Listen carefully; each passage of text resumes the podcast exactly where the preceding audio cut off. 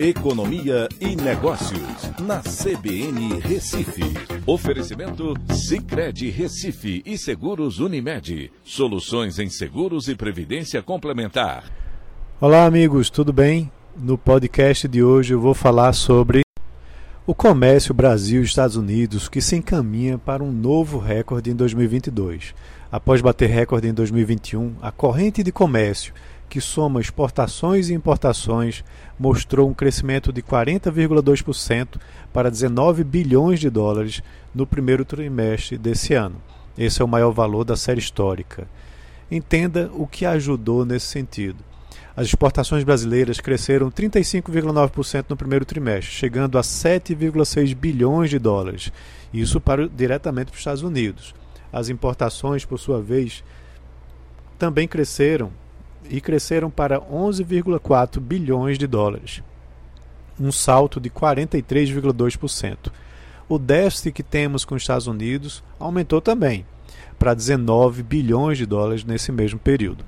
O Brasil teve crescimento disseminado em nove dos dez principais itens exportados para os Estados Unidos. O destaque foi o petróleo bruto, que teve um aumento de 167%, decomposto em 48,5% de aumento no preço e 79,5% em aumento de volume, mas lembrando que representa 10% das exportações totais do Brasil para lá.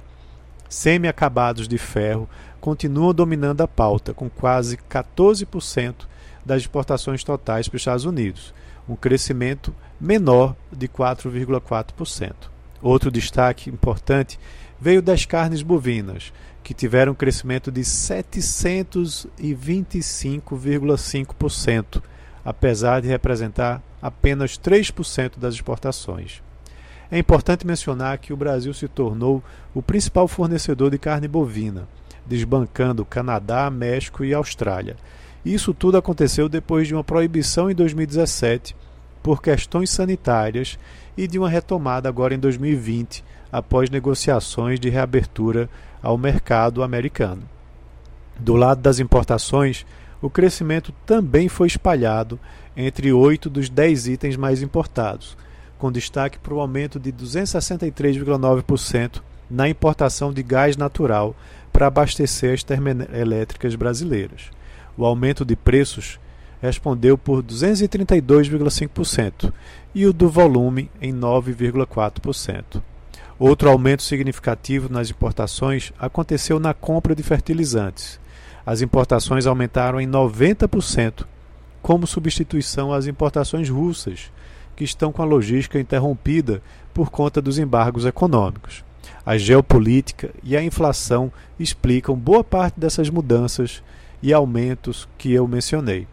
O Brasil não deve tomar lados quando se trata de comércio internacional o país deve procurar se relacionar com todos os países que têm o potencial de comprar os nossos bens e serviços.